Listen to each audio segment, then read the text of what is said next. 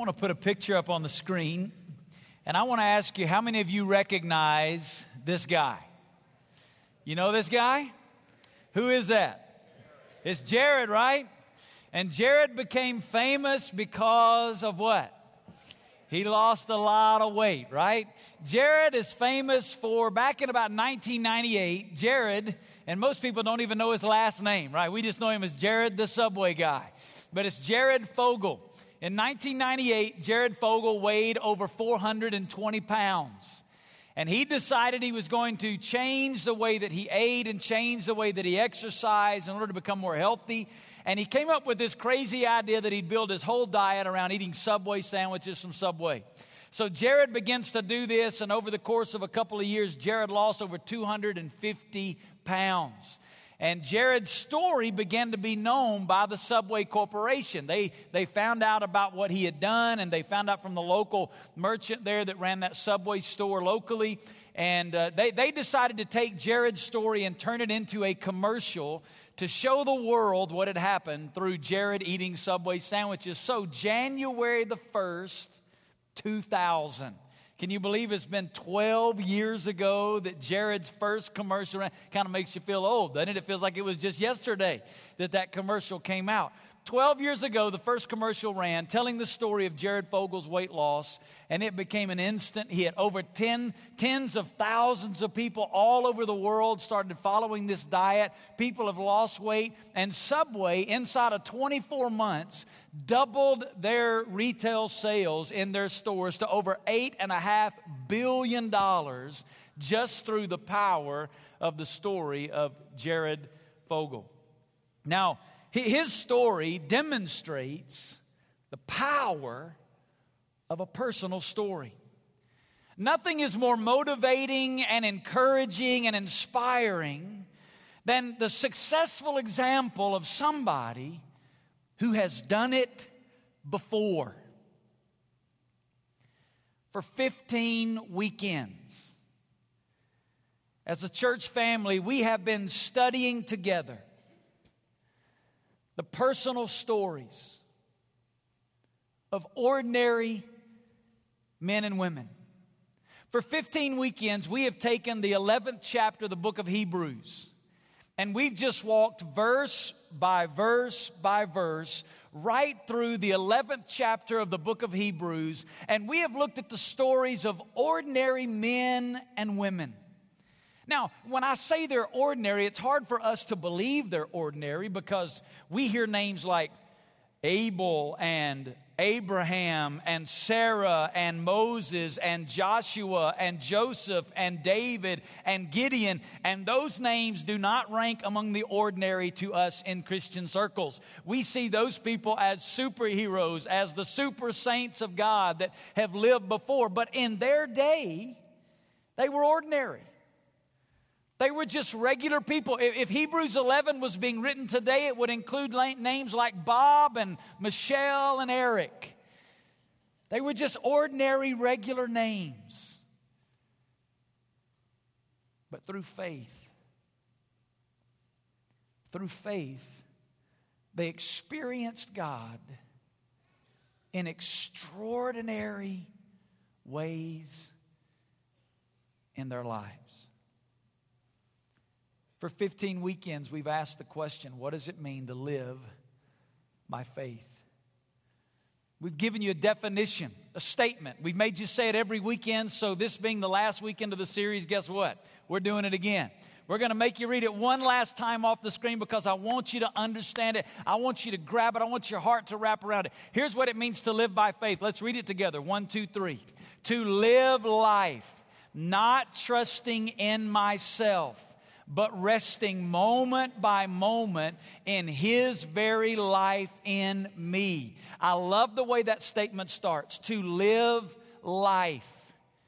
This idea of the Christian life, this idea of living by faith, is not just something that is compartmentalized to Sunday morning or the night I go to small group or just when I'm having my quiet time. This idea of living in dependence on Him, allowing Him to live His very life in and through me, is every single moment of every single day, of every single week, of every single month, of every single year of my life life to live by faith.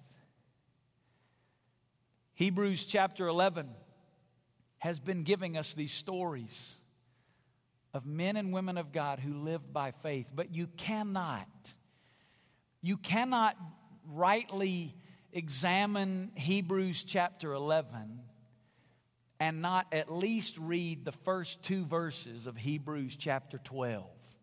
So, we're going to close the series in Hebrews chapter 11 this morning with the first two verses of Hebrews chapter 12. So, if you have your Bible, I want to invite you to turn there. Hebrews chapter 12, verses 1 and 2.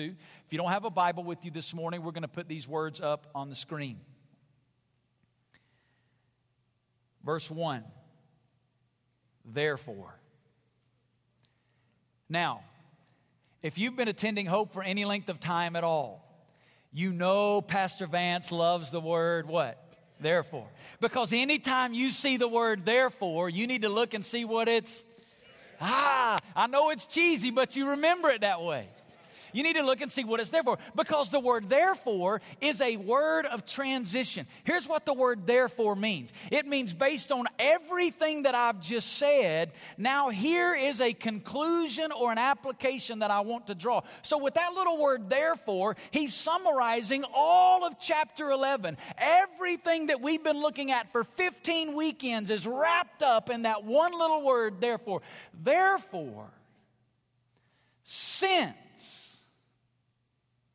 we have so great a cloud of witnesses. Who's he talking about? He's talking about all the people that we've read about in Hebrews 11. These men and women of God who've lived by faith. These men and women of God who've now gone on to be with the Lord in heaven. These men and women of God whose lives give us a testimony. They give us an example. They give us a story of what it is to live by faith.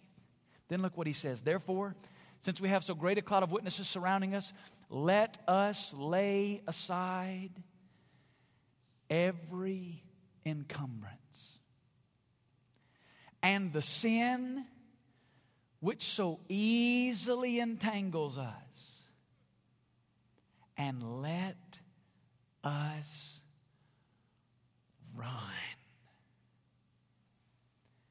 Let us run with endurance the race that is set before us, fixing our eyes on Jesus, the author and perfecter of our faith, who for the joy set before him, endured the cross, despising the shame, and has sat down at the right hand of God. All through chapter 11, the writer of the book of Hebrews has been giving us inspirational stories. But now he begins to shift gears by way of giving us a serious application. Since we have so many stories to draw from, here's what he says to you and me today run. Run the race. Run the race. You see, he's saying to us here that these are not just wonderful stories from history, but they are examples that have been given to us by the inspiration of the Holy Spirit of God to inspire us in our generation to live lives of faith. Listen to what John MacArthur said about it. I want you to look at this quote on the screen. He said, Seeing how God was with them encourages us to trust that He will also be with us. The same God who was their God is our God. The God of yesterday is the God of today and tomorrow. He has not weakened or lost interest in his people or lessened his love and care for them. We can run as well as they did. Now, listen to this next sentence. It has nothing to do with how we compare with them, but in how our God compares with theirs. Because we have the same God, He can do the same things through us if we trust Him. If you're facing an impossible situation, a situation in which it seems there is no human explanation, it's impossible. You can draw strength and inspiration from the story of Abraham and Sarah, who in their late 90s faced an impossible situation. God had promised them a child, and yet God, by faith in their lives, did the impossible. If today you are facing an unexplainable circumstance, there's a situation and circumstance in your life that you just cannot explain, you can draw strength and encouragement from the life of Joseph, who spent decades in prison, even though he did nothing wrong. He was totally faithful, totally trusting God, and yet spent decades in prison as God worked things out in his life through faith. If you're facing an overwhelming obstacle today, a, a, wall that's in front of you that just seems like you cannot get over it, you can draw inspiration from the story of Joshua. The children of Israel, as they marched around the walls of Jericho and saw their God tear those walls down. These stories that we've been studying for 15 weekends are stories that we can draw inspiration from. But now the, the writer of Hebrews begins to change his tone. And I want to give you three realities that he gives us in these verses this morning. Here's the first one You are in the race. I want you to make it personal and say it out loud with me. I want you to say, I am in the race. Ready? One, two, three. I am in the race. You're in the race. Up until this point, the writer of Hebrews has been trying to encourage us. He's been trying to inspire us. He's been trying to motivate us. But now he's changing his tone. The, the construction in the Greek text here in chapter 12, these first two verses, is a very strong Greek construction that communicates a powerful exhortation. It's like when I, I, grew up, I grew up playing sports, and I was never the superstar athlete, but I but always in love play, playing a lot of different kinds of sports. I played basketball and baseball and football and golf, and, and I just love sports. And, and I had a, you know, different coaches, like I'm sure you did if you played athletics. And there were some times that the coach would try to inspire us with stories. There were times that the football coach, he'd gather the team together and, and he would tell us some motivational story that seemed overly embellished and parts of it grossly exaggerated, obviously. But he would tell you this story that would try to inspire you and motivate you and take you to a level of playing that you'd never been to before. And then there were other times when the coach would grab you by the face mask and pull you in close and spit in your face as he was shouting to you and challenging you with what he wanted you to execute. Hebrews chapter 11, the writer of Hebrews has been telling us those stories. He's not been exaggerating. He's been under the inspiration of the Holy Spirit of God telling us powerful stories of how God worked in the lives of ordinary people through faith. But in chapter 12, verse 1, he's grabbing our face mask. The Greek construction here is the picture of him challenging us to our core based on all of these stories, based on all of these examples, He is now in our face and He is saying it is time for us with faith to run the race.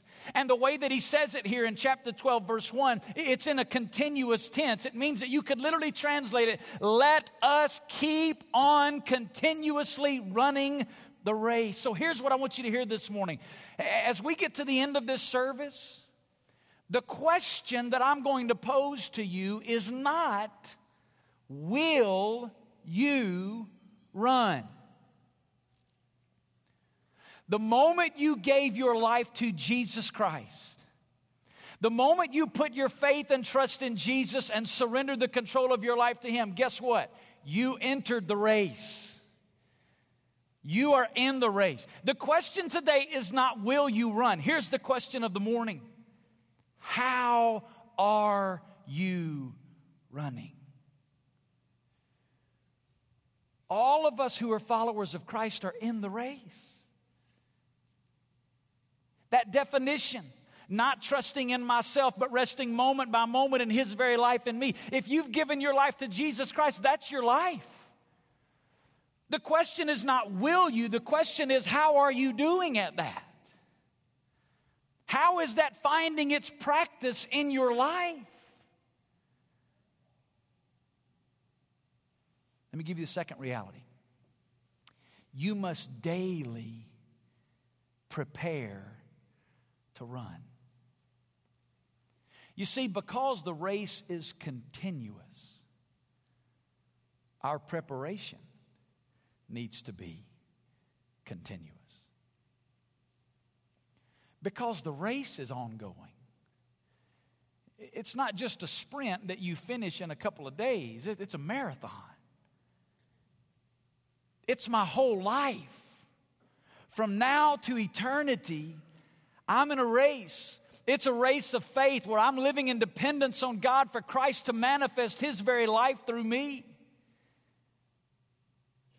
And I'm to daily prepare myself to run. And the writer of Hebrews says there are two things we need to do to prepare. Number one, there's some things we need to remove from our lives if we're going to run the race effectively. He says, Therefore, since we have so great a cloud of witnesses surrounding us, let us lay aside.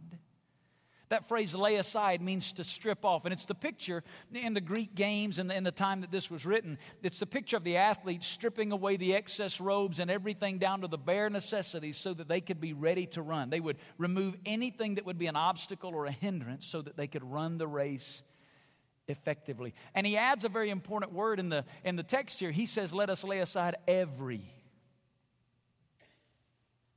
the word every is a word that means all. And it applies to every single thing. Here, the writer of Hebrews is telling us that if you and I are going to live a life of dependence on God, if we're going to, to see God and experience Him in extraordinary ways in our lives, it is imperative that we lay aside any and everything that hinders our ability to live the life of faith. When you see athletes on television that are about to run a race, what do they do? They, they strip down to almost nothing, right? I mean, what I have on as underwear is bigger than what most of those people wear when they're running a race, right? I mean, their shoes weigh less than my socks.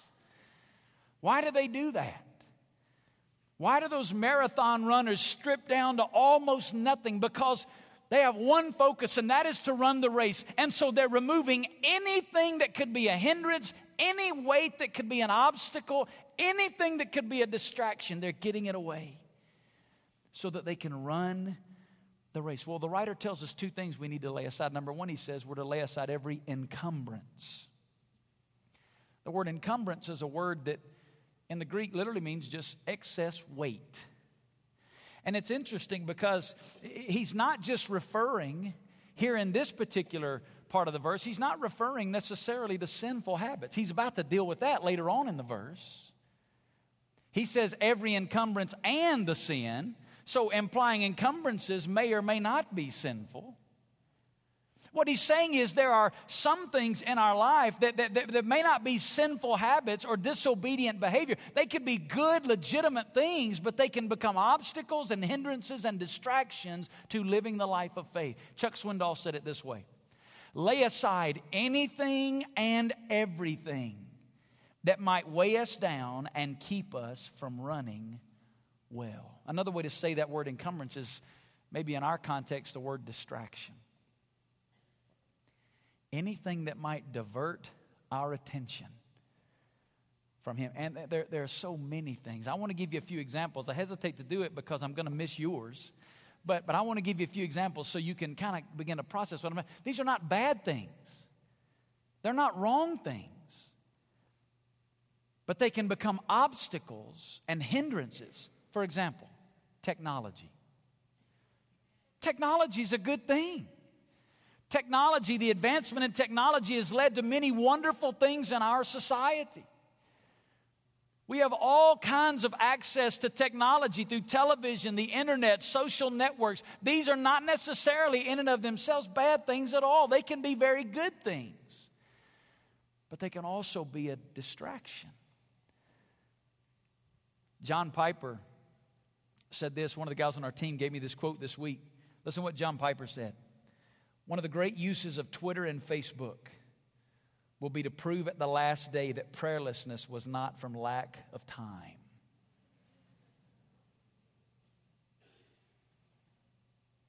I don't know about you, but now in my own personal devotional time, I always try, I, I, use my iPad a lot now when I'm spending time with the Lord because I can I have access to online devotional tools and different things. But you know the danger of that? When I turn that iPad on and I start going online to pull down those devotional tools, guess what else all clicks in? All the emails and all the Twitter messages and all the all that stuff. And guess what it can become? I can wind up spending 20 or 30 minutes chasing all those rabbits and go, oh, yeah, I sat down here to spend time with God. Technology is not a bad thing, but we have to be careful that it doesn't become a distraction. Isn't it interesting how something that we use to save time, we wind up wasting so much of it with it. Technology. Another one, my serving. My serving. Isn't serving others, serving inside the church, serving outside the, aren't those good things? Absolutely, it's a good thing. But if I'm serving others out of my own strength, instead of dependence on Him and allowing Him to serve through me, my service can be a distraction. Let me show it to you in the Bible. Turn over, if you have your, your Bible there, to Luke chapter 10. Luke chapter 10 is, is one of those really funny stories in the Bible. There's some great humor in the Bible if you can see it. Luke 10, verse 38. It's the story of Mary and Martha. You know that story? Here's what it says Now, as they were traveling along, he, Jesus, entered a village, and a woman named Martha welcomed him into her home. Come on in, Jesus. We'd love to have you with us. Jesus, or it says in verse 39, she had a sister called Mary who was seated at the Lord's feet listening to his word. But Martha was, what's the next word? Say it out loud distracted. Martha was distracted with all her preparations, and she came up to him and said, Lord, do you not care? Now, if you begin your question to Jesus Christ with those words, you know your perspective is off. Lord, do you not care that my sister has left me to do all the serving all by myself? Tell her to help me. That's what the verse says. But the Lord answered and said to her, Martha, Martha, you are worried and bothered about so many things, but only one thing is necessary. For Mary has chosen the good part which shall not be taken away from her.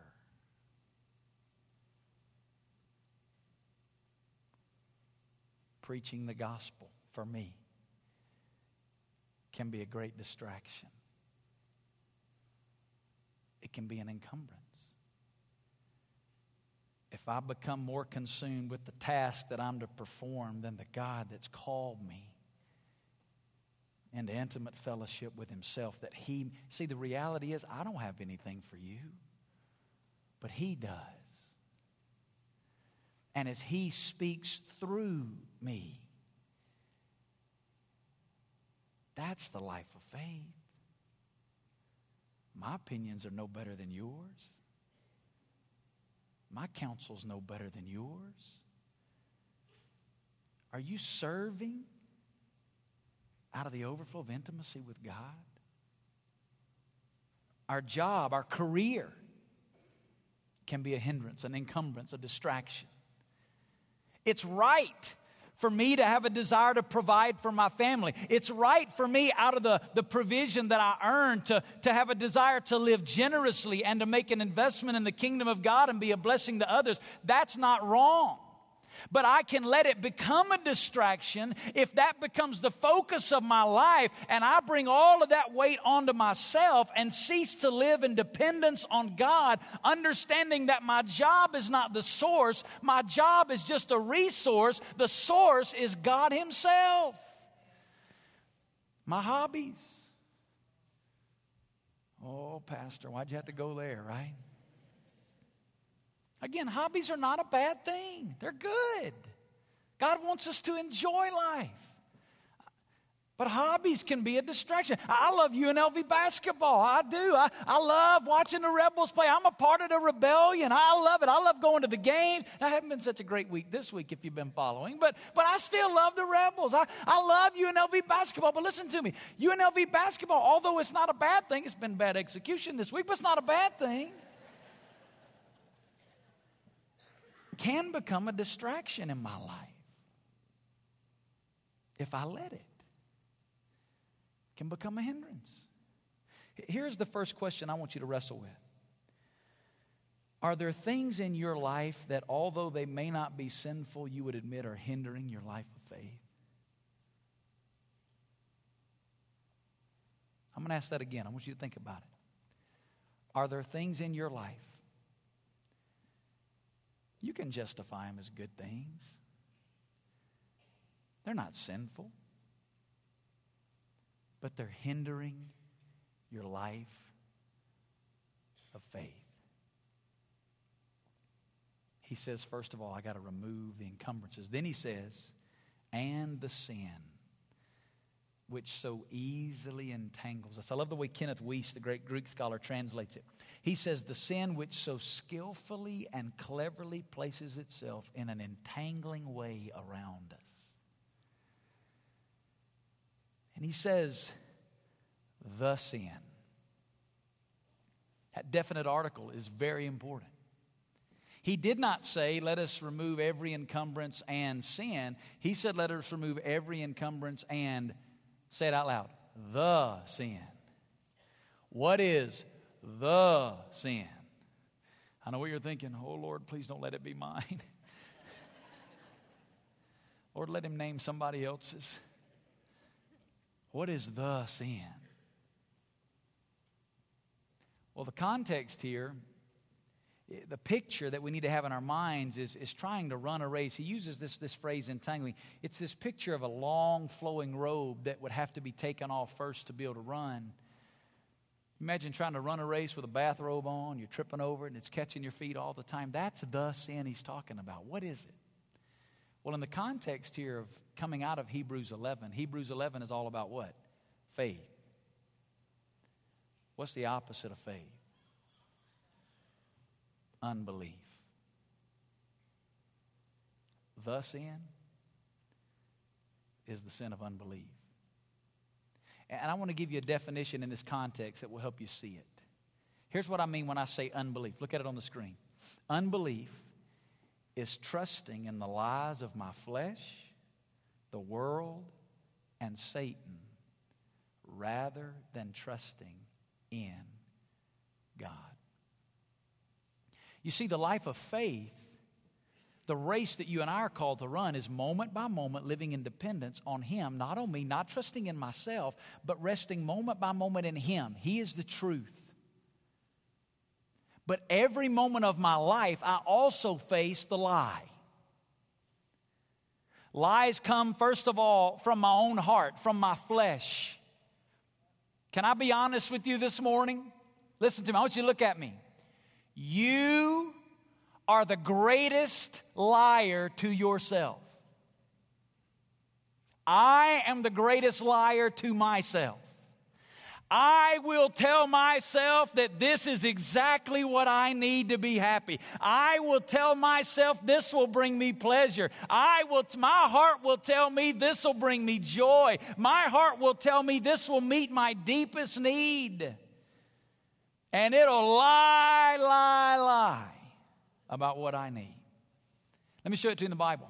Jeremiah chapter 17, verse 9 says, The heart, and there it's talking about our, our desires, our wants, our, our, our flesh. The heart is more deceitful than all else. Here's what that says There is nothing more deceitful than my own heart. And it is desperately sick, meaning it is incurable. Who can understand it? Listen to what Matthew Henry says. I love this quote. There is that wickedness in our hearts which we ourselves are not aware of and do not suspect to be there. If you don't know that, you are a prime target for the enemy. Sometimes your heart will tell you what you need is the exact opposite of what God's Word says. And as Christians, let me tell you what we can do. We can use Christianese to even make it sound spiritual. I've had people sit in my office, look me right in the eye, and tell me it is God's will for them to do something that's black and white in the Bible. And then they'll say, I prayed about it. If it's in the Bible, listen, listen, you don't have to pray about it. You don't have to pray about it. If it's in the book, stop asking. My heart will lie to me. But not only my flesh will lie to me, this world lies to me. When I use the word world, I'm talking about the values and desires and principles that dominate our society. Listen to what John said in 1 John chapter 2. He said, Do not love the world, nor the things in the world. If anyone loves the world, the love of the Father is not in him. For all that is in the world, the lust of the flesh and the lust of the eyes and the boastful pride of life, is not from the Father, but is from the world. And the world is passing away, and also its lust. But the one who does the will of God lives forever. We live in a world system that is bent towards doing the opposite of what God would have us do. Through every influence in the media, and social networks and movies and music, there's a constant bombardment to take sin and make it entertaining, to take the things that are opposite to the holiness and character of God and make them palatable to us because we laugh about them in a humorous way. The world is constantly deceiving and twisting and, and, distorting the truth of God and showing you the sin, but removing the consequences. The world will lie to us. And ultimately, we have an enemy, Satan himself, who will lie to us. The Bible says of him in John chapter 8, he's a father and or he is a liar and the father of lies. Everything that comes out of his mouth is a lie. The greatest lie that he's convinced us of is that he doesn't really exist. Churches don't even hardly talk about him. Satan, well, we don't talk about that. That's, that, that that's not seeker sensitive. That doesn't make us feel good. What is that? It's a lie. He, he don't want you to know he's real.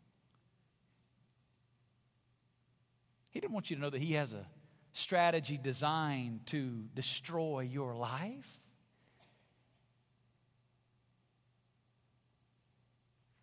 Let me give you a life application.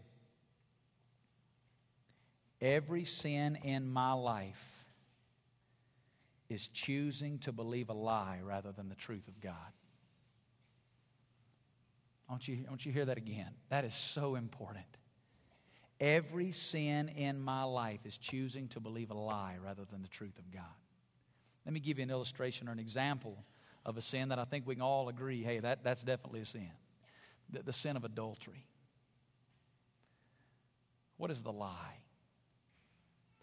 The lie is what you really need to be happy is somebody else. What you really need to meet you're not ever going to have your deepest needs met with this person. your emotional and spiritual and physical needs, they're not going to ever be satisfied in this relationship.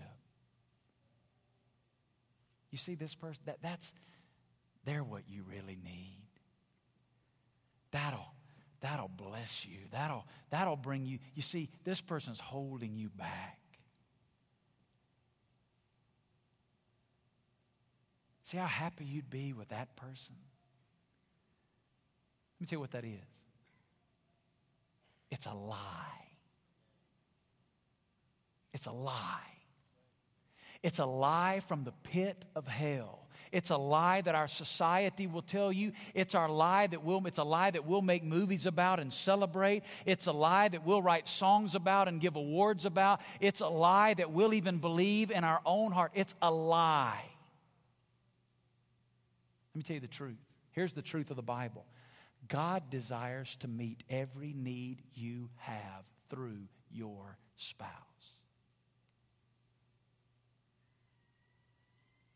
That's the truth. God will. You say, Pastor, you don't know my spouse. Hey, it's not about trusting your spouse. Listen, listen, you're missing a point. It's not about trusting your spouse, it's about trusting God.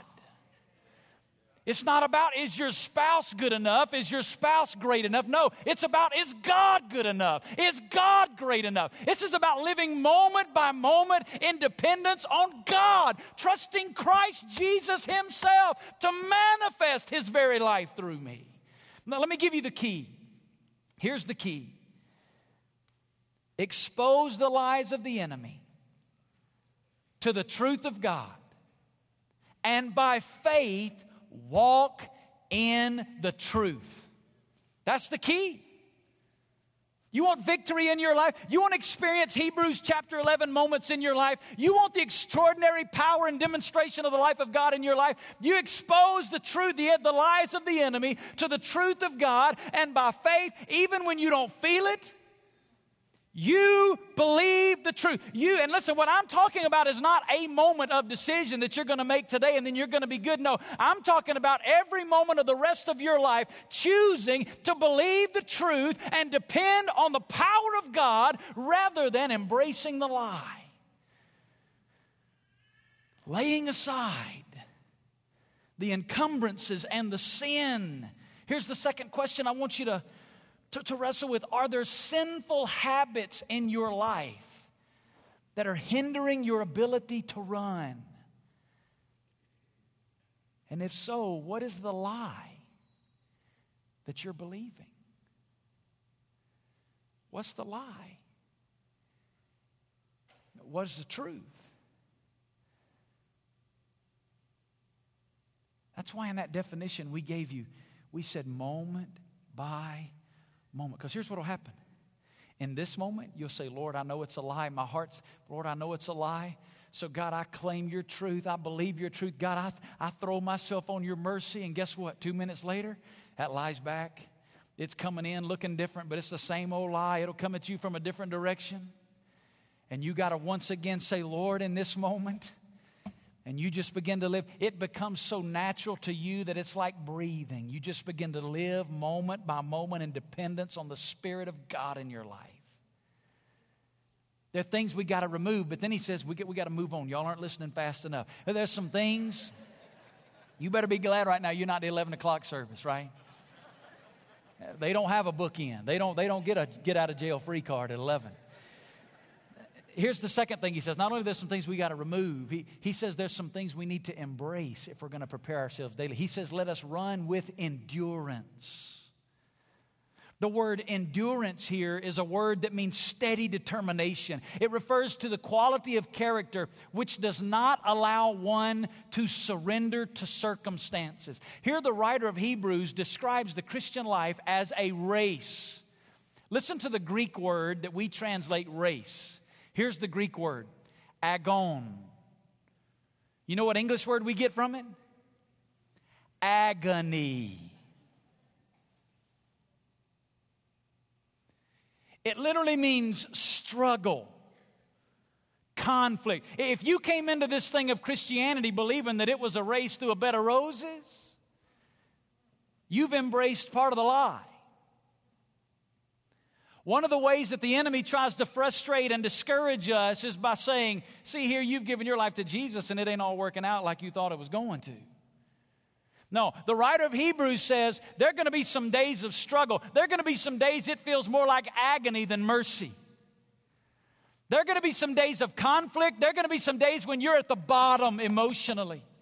But here's what he's saying here. If we're going to run the race faithfully, we must embrace it all with a steadfast endurance, understanding it is the race that God has set for me. And although it may be bigger than me, it is never bigger than Him. And if I will live in dependence on Him, He will see me through.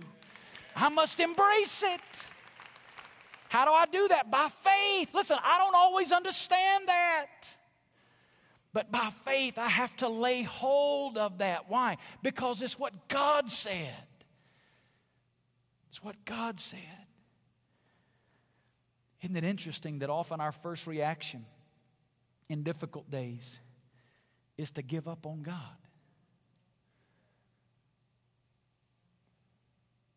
We drop out of church. We quit going to small group. We stop reading our Bible.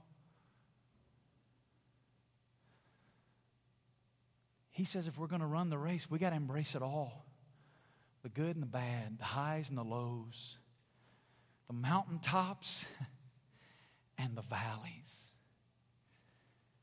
Because He's God of it all. The last reality I want you to see this morning not only you, you are in the race and you must daily prepare to run, but here's the last thing you must focus to run.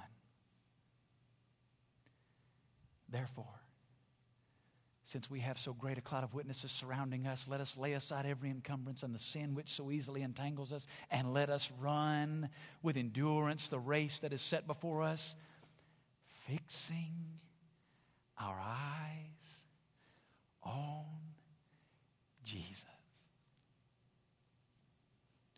In running, where you look is very important. If you don't believe me, when we finish, go outside in the courtyard, close your eyes, and take off. it will not take you very long to figure out when you are running, where you are looking is very important. Fixing our eyes on Jesus. Paul said it this way in Philippians chapter 3, verse 8. More than that, I count all things to be loss in view of the surpassing value of knowing Christ Jesus my Lord for whom I have suffered the loss of all things. Here's what he said I've laid everything else aside and count them but rubbish that I may gain Christ. The writer of Hebrews says that we are to focus on Jesus, and he gives us two reasons why. Number one, he is the author of our faith. The word author is a word in the Greek that literally simply means chief example. Here's what that means. When Jesus was on the earth in his humanity, let me tell you what he did. He lived for you and I a perfect example of complete dependence on the Father. He modeled the life. Eh, eh, that's why in John 14, here's what he said. He said, When you hear my words, he said, It's not my words, it's the Father's words in me. He said, When you see my works, he says, Not my works, it's the Father's works in me. He said, I did not come to do to accomplish my will. He said, but the will of him who sent me. In the garden where he prayed there in John 17, he said, Not my will, but your will. What did he do? He modeled for us exactly what he wants for us. Listen, Jesus didn't call us to live the Christian life. He called us that He may live His life through us, and He modeled that as the chief example. But then He says also He is the perfecter of our faith. The word perfecter is a word that means the one who carries it through to completion. Jesus offers his, listen, Jesus didn't just die for us. He desires to live through us, and that is the message of the gospel. Christ living his life. That's why, in that definition we gave you, not trusting in myself, but resting moment by moment, what? In his very life in me. Let me encourage you by discouraging you, all right? You cannot live the Christian life.